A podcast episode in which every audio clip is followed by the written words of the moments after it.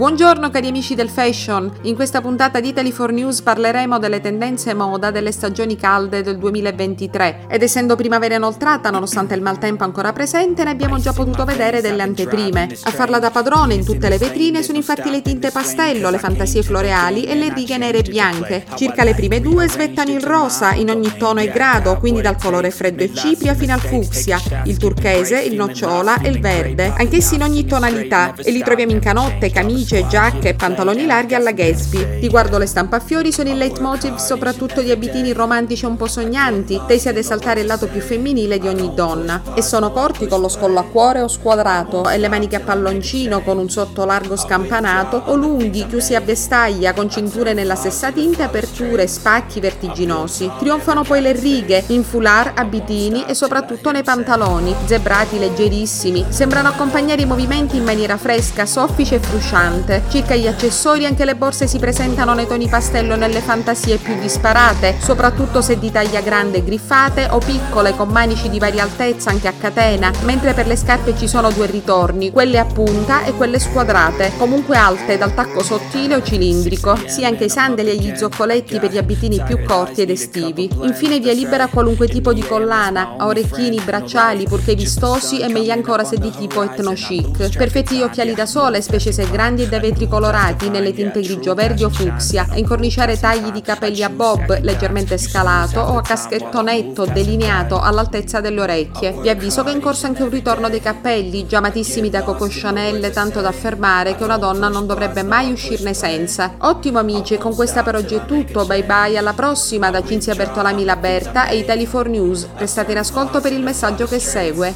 E ora, già che ci siamo, vi chiedo di fare la vostra parte. Cliccate sul like di questo podcast podcast. È gratis ma importantissimo per me e per voi perché è fondamentale per la stampa libera, indipendente e senza frontiere. In più, se vorrete, potrete sostenermi su Patreon all'indirizzo www.patreon.com barra Italy4News oppure conoscermi meglio visitando il mio sito www.italy4news.it o www.italy4news.com. Grazie mille amici e buona continuazione da Cinzia Bertolami La Berta e Italy for News.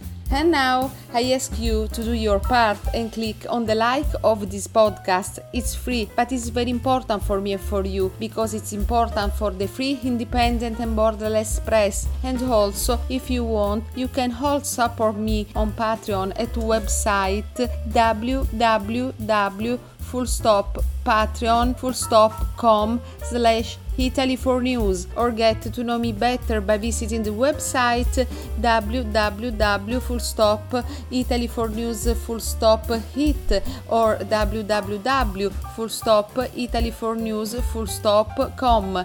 Thank you very much my friends and good time by Cinzia Bertolami Laberta e Italy 4 News.